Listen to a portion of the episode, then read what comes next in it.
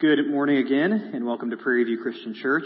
We appreciate you being here with us this morning on this really beautiful Sunday after a lot of rain as of late. But speaking of beautiful Sundays, last weekend marked the unofficial beginning of summer, Memorial Day weekend. Yes, yes. And as we all know, we're all grateful, I'm sure, Don is grateful, that most of the kids are done with school, the pools are open, the grills are warm, and it's that time of year when we count down the days to our vacations. Or if we're not going on vacation, we look with jealousy at the pictures that other people post from their vacations. Well, if you can't afford a trip to some beautiful destination this summer, we here at Prairie View Christian Church are happy to offer something almost as exotic. We're talking about a summer in Rome through the eyes of the Apostle Paul. We'll be spending the next 13 Sundays, so all of June, all of July, and all of August, reading the book of Romans. It might not be as good as a real vacation, but on the bright side, I won't be taking my shirt off. So, now we Christians believe that all of the Bible, both the Old Testament and New Testament, we believe it is all God's inspired authoritative word. And while it may be more obvious in some parts of the Bible than others, we believe that all of scripture is helpful to believers in one way or another at one different time or another. However, it's also hard to deny the unique importance of the book of Romans. Some would argue that Romans is the most influential book of the entire New Testament if not the entire Bible. I mean, if not for the book of Romans, the Reformation may have never happened the way it did. And the history of the church, and really the history of the entire world, would be very different. Many Christians say that Romans is the first book they read after they became a believer in Jesus. And some Christians might even tell you that when they started the book of Romans, they didn't believe in Jesus, but by the time they got to the end, they knew without a doubt that Jesus is Lord. Some of our favorite verses come from this book. Romans 3, 23 through 25. For all have sinned and fallen short of the glory of God and are justified by his grace as a gift through the redemption that is in Jesus Christ, whom God put forward as a propitiation. We'll talk about that word here in a few weeks. Whom God put forward as a propitiation by his blood to be received by faith. Another favorite verse, Romans 5 6. For while we were still weak, at the right time Christ died for the ungodly. And Romans 6:23, one that many of us know very well. For the wages of sin is death, but the free gift of God is eternal life in Christ Jesus our Lord. Now, if there's one person who loved the book of Romans, maybe more than anyone else, it's Martin Luther. He referred to Romans as the purest gospel. The purest gospel. He then said that Romans is worthy not only that every Christian should know it word for word, by heart. Anybody here know Romans word for word by heart? Martin Luther would not be pleased with you.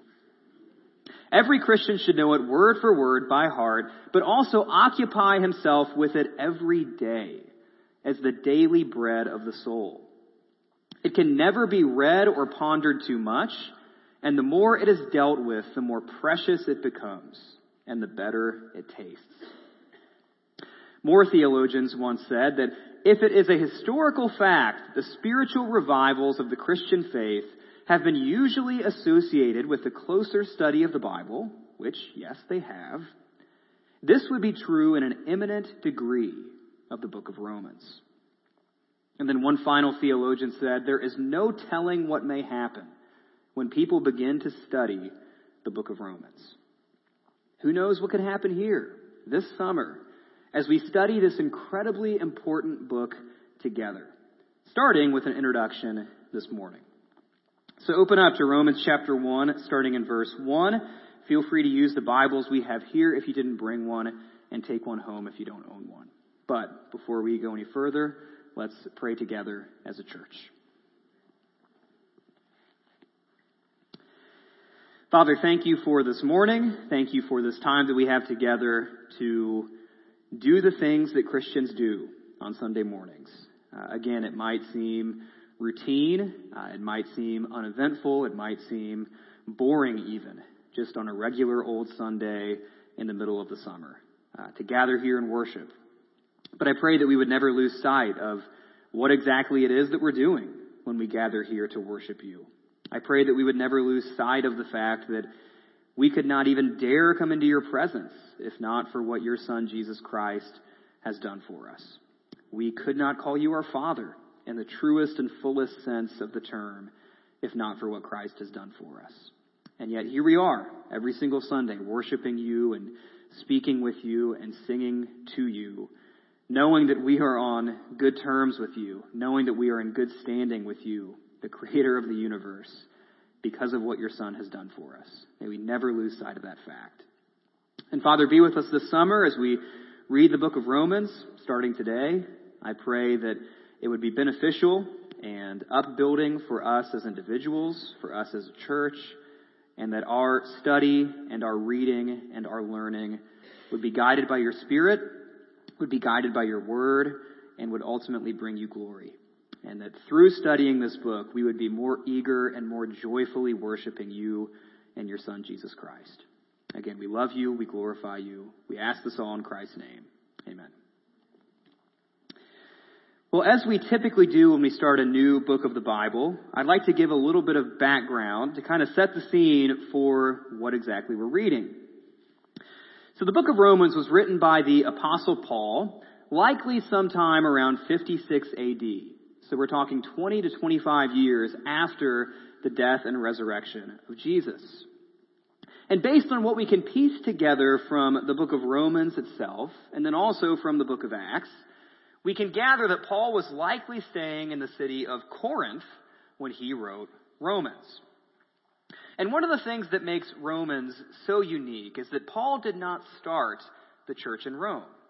Most of the churches that Paul wrote to, he had been involved with that church's founding. But that's not the case in Romans. In fact, Paul may have never even stepped foot in Rome since he became a believer in Jesus and had probably never met any of the Christians who lived there. But then on top of that, the Christians in Rome who received this letter were facing some particular challenges.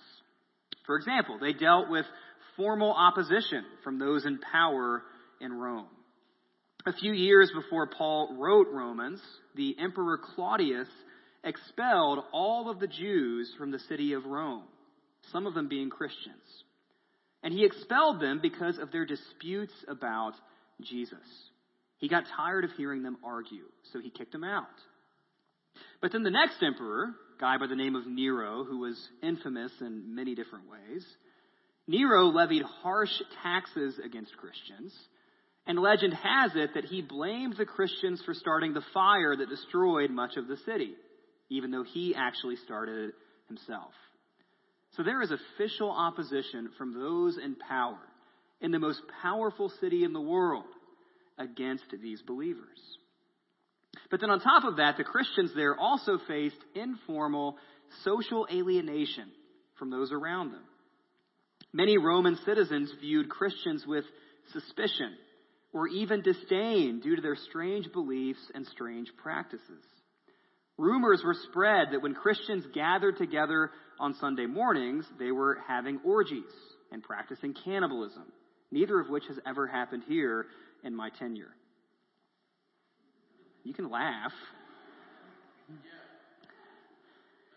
And the Romans worried that these Christians might make the Roman gods angry by their refusal to offer sacrifices to them. Roman citizens were confused by the Christians' claim that there was only one true God. Again, these people viewed Christians with suspicion at best and maybe even disdain at worst. And then the Christians in Rome had to deal with their own inner turmoil, their own division inside the church. Jewish and Gentile Christians didn't always see eye to eye. And they struggled to understand, they struggled to live out the truth that they were all one in Christ Jesus, despite their cultural and ethnic differences. They weren't even a single united church when Paul wrote to them. They were split up into different factions, meeting at separate parts of the city. So these Christians are dealing with all of these unique challenges, all while living in the largest and most influential city in the world, with all the blessings and all the curses, all the virtues and all the vices that came along with it. And then right in the middle of all this, the mailman knocks on the door, and he's carrying this long and complex letter from some guy named Paul. A guy they had likely heard about, but didn't know very well personally. So Paul introduces himself. He introduces his gospel to them. You'll hear the word gospel quite a bit in the book of Romans. He starts teaching on hot button doctrinal issues, but he also addresses more pastoral and practical concerns. So this long letter of the book of Romans is all over the board. It's about both teaching and practice, both high-minded theology as well as everyday life. It's relevant to both groups and individuals, to Jews and to Gentiles, to men and to women, to rich and to poor. This book is both timeless and universal, but also very specific and contextual. But before we actually read the book of Romans, just one more question. How in the world did Paul get here? How in the world did Paul get here? I mean, how is it that the guy who once made a living watching Christians die, the guy who once eagerly volunteered to chase them down, accuse them of blasphemy, and throw them in jail, the guy who was once completely convinced that Jesus was a fraud, corrupting the people of God to the point of idolatry. How is it that this guy, of all people, would end up writing such a brilliant book, beloved by Christians of all stripes throughout the ages? How did Paul get here? Well, one day Paul was knocked off his horse and he met the risen Christ himself. He was blind for three days, didn't eat or drink, probably in shock over what he had seen and heard. But then he was baptized by a man named Ananias. And Paul was filled with the Holy Spirit. And from that point forward, everything was different for Paul. And as we see early in Romans, what we'll read this morning, from that moment on, Paul had a new identity. He had a new master, he had a new mission, and he had a new message. So let's start by looking at Paul's new identity. Romans chapter 1, verse 1. Paul, a servant of Christ Jesus, called to be an apostle, set apart for the gospel of God. So as Paul begins this letter, he uses several interesting words to describe himself. First, he calls himself a servant. An even better word there would be slave. Now, in our day and age, we don't exactly consider being a slave to be a good or desirable thing. But Paul does not use the term slave with a sense of shame, a sense of embarrassment. He uses it with joy. Because for Paul, being a slave of Christ Jesus is not a burden. It is a privilege. Paul happily embraces the truth that he now exists for one reason above everything else, and that is to serve his Lord. He has a new identity as a slave, a servant of Christ. But then Paul also describes himself as an apostle. Now, in the technical sense, an apostle is someone who spent time with Jesus before he died. Paul is the biggest, most notable exception to that rule in the New Testament. But then, in a more general sense, an apostle is a messenger, someone who has a word to share. And we'll talk about that more in a moment. And then finally, Paul describes himself as set apart for the gospel of God.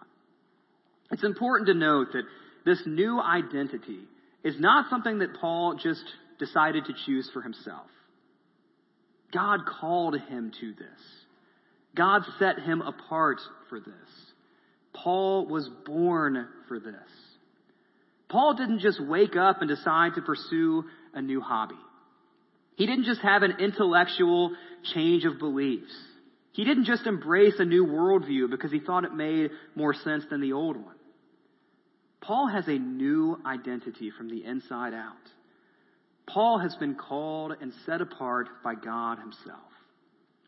Because of Jesus, Paul is no longer the person he once was. He has an entirely new identity.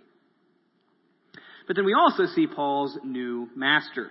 Romans chapter 1, starting in verse 2.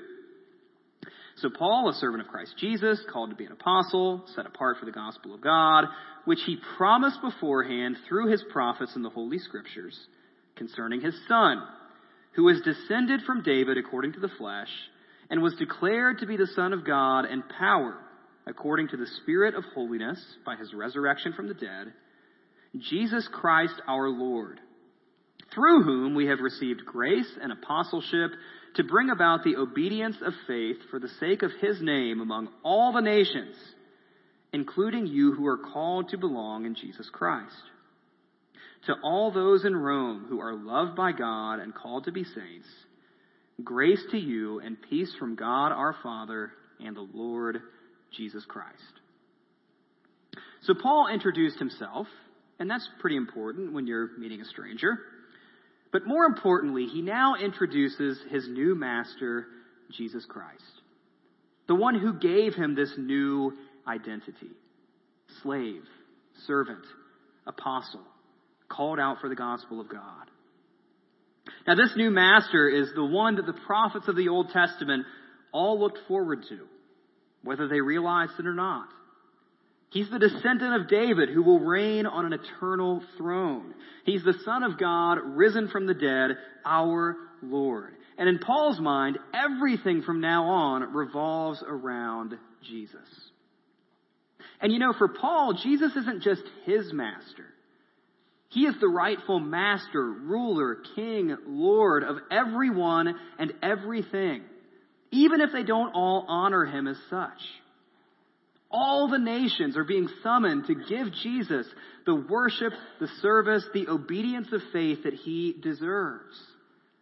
And who's going to make sure everyone knows that? Whose mission is that? Well, who else's? It's Paul's mission. And that's what we start to see in Romans chapter 1, verse 8. First, I thank my God through Jesus Christ for all of you because your faith is proclaimed in all the world. For God is my witness, whom I serve with my spirit in the gospel of his Son, that without ceasing I mention you always in my prayers, asking that somehow, by God's will, I may now at last succeed in coming to you. For I long to see you, that I may impart to you some spiritual gift to strengthen you that is, that we may be mutually encouraged by each other's faith, both yours and mine. I do not want you to be unaware, brothers, that I have often intended to come to you, but thus far have been prevented, in order that I may reap some harvest among you as well as among the rest of the Gentiles. I am under obligation both to Greeks and to barbarians, both to the wise and to the foolish. So I am eager to preach the gospel to you also who are in Rome. So there are several very practical reasons that Paul's mission from God goes straight through Rome. Number one, Paul has heard lots of good things about the Christians in Rome, and he wants to develop a relationship with them.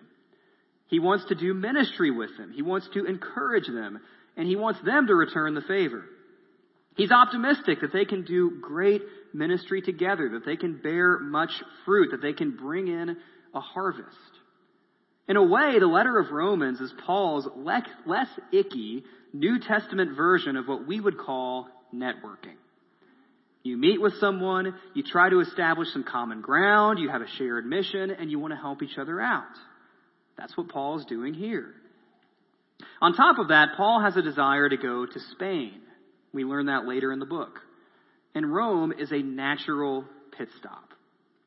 It's centrally located between Jerusalem, Paul's next destination after he writes Romans, and Spain, which is his long term goal. But then, most of all, Paul's mission runs through Rome. He is insistent on coming to Rome because of what was said in verse 8 that the Romans' faith is proclaimed in all the world. All the world. Rome was the capital, capital of the most powerful empire in the world, and it had tentacles stretching in every single direction. If you could get to Rome, you could get to almost anywhere from there.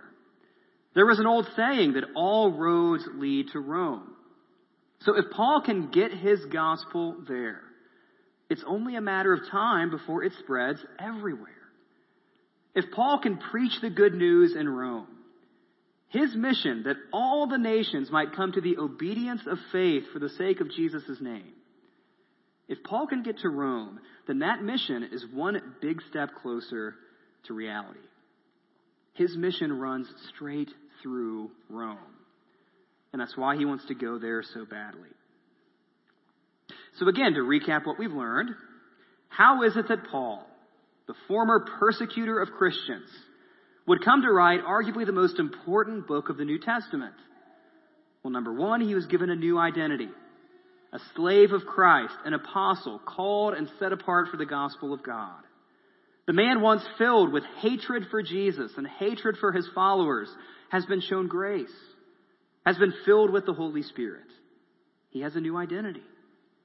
But he also has a new master the one the prophets looked forward to, the descendant of David, the Son of God, risen from the dead, Jesus Christ. And Paul also has a new mission to bring all the nations to the obedience of faith in Jesus Christ. And that mission runs straight through Rome. But as we get our feet wet this morning in Romans, there's one more thing we need to talk about in a little bit more detail. And that is Paul's new message. We see it in chapter 1, verses 16 and 17. For I am not ashamed of the gospel, for it is the power of God for salvation to everyone who believes, to the Jew first, and also to the Greek.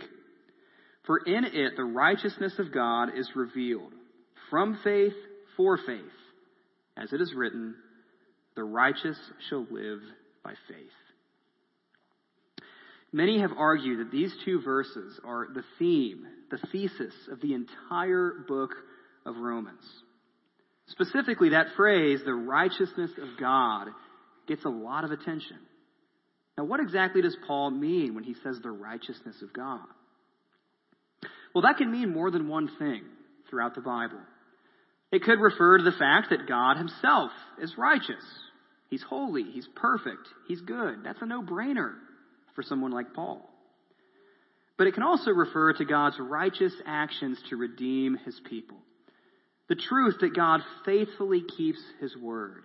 God faithfully loves his people, saves his people time and time and time again. But in the book of Romans, that phrase, the righteousness of God, seems to mean one thing above all else. It's this idea that righteousness is a gift from God, given to sinners by faith in Jesus Christ. It's this core gospel idea that we don't have the righteousness necessary for salvation in and of ourselves. And yet God has graciously declared that those who believe in Jesus Christ are righteous. We are given the righteousness of God by grace through faith. And Paul believes that this message, this righteousness of God, this gospel, this good news, is nothing to be ashamed of. It is the power of salvation for all who believe in Jesus Christ. It is for all those who believe, from every tribe, every tongue, every nation, every skin color, every walk of life, Jew and Gentile alike. This is not something to be ashamed of. This is good news that everyone needs to hear. I mean, Paul's entire existence, his identity, his mission, his message all revolve around this good news. They all revolve around his master, Jesus Christ, the one whose life, death, and resurrection is sufficient for the salvation of all who believe. Why in the world would Paul be ashamed of this? Why in the world would we be ashamed of it? That God is graciously declaring sinners righteous. That God is graciously saving sinners because of what Christ has done on their behalf. Why in the world would Paul be ashamed of that? He's not. And you know, even though Paul is dead and gone, every bit of his message is still true today. Some 2,000 years after Romans was written, all the nations are still being summoned to the obedience of faith for the sake of Jesus Christ. All the nations are still in need of a righteousness that we do not have and that we cannot produce. All of the nations are still dependent upon the power of God for salvation. And all of the nations are still invited to live by faith in Jesus Christ. So if you aren't a believer in Christ, I pray that you would place your faith in Him, that you would believe the gospel, because it is still the power of salvation to everyone who does believe. You can be saved by grace through faith. And if you're already a believer in Christ, remember that like Paul, you have a new identity. You have a new master. You have a new mission and you have a new message to share. You too are called to follow in Paul's footsteps, to not be ashamed of the gospel, the power of salvation for everyone who believes. Whether that person is a first century Roman or a 21st century American, a neighbor, a friend, a family member, a coworker. All the nations are called, invited to place their faith in Christ. Now, you may not claim the title apostle, and you may not be as brilliant of a theologian and writer as Paul was, but you have the same Spirit living in you who lived in him. You have the same Spirit living in you who lived in him. So may we not be ashamed of the gospel. May we refuse to be ashamed of the gospel. And may we share it with all of the nations who God puts in our path. Now, as we close today, I found myself wondering, and throughout this week, I found myself wondering, is there a place for a book like Romans in our world today? And the reason I ask is that because these days, most people think faith or religion, whatever you want to call it, might be a perfectly harmless or perhaps even healthy, beneficial thing. It's good, it's healthy, it's beneficial, as long as you don't get too weird about it. As long as you don't get too preachy about it. Faith, religion, it's all well and good as long as you focus on being nice to people, loving your neighbor, serving the poor, not being judgmental, you know, stuff like that. If that's what we're talking about, faith is great. Religion is okay. But when you start talking about the stuff that Paul talks about in Romans that he's talked about today, that he's going to continue talking about for 15 more chapters.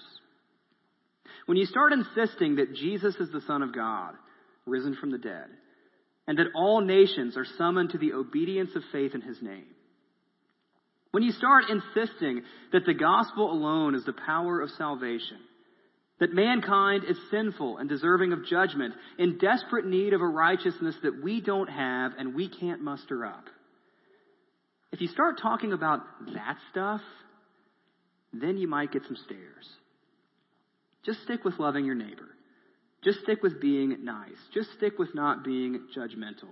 Just stick with the charity and the generosity and the good deeds, all those kinds of things. If you stick with that stuff, you're good, but don't talk to us about salvation and faith and judgment and sin and reward and punishment and heaven and hell. That stuff's just kind of weird. But that's the stuff that Romans is all about. Because that's the stuff of the gospel. Does everything else matter? Of course it does.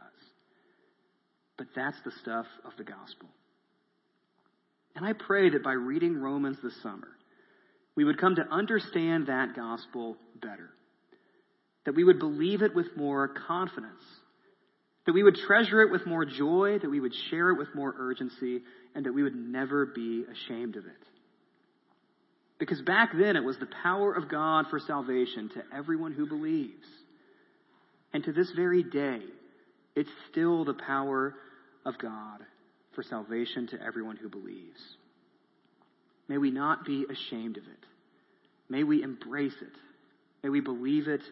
May we share it for the good of those around us and for the glory of God, who deserves all the glory in creation. Let's pray.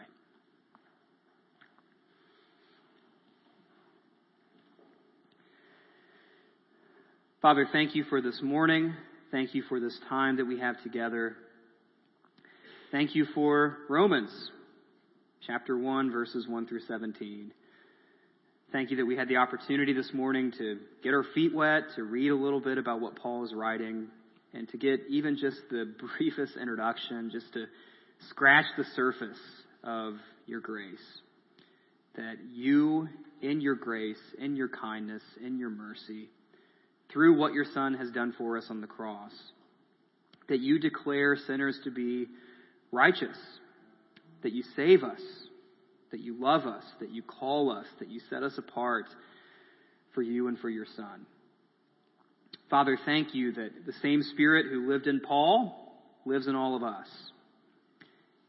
I pray that we would have that same urgency that Paul had, that we would have that same faith that Paul had, that we would have that same desire to share your gospel with all the nations that Paul had.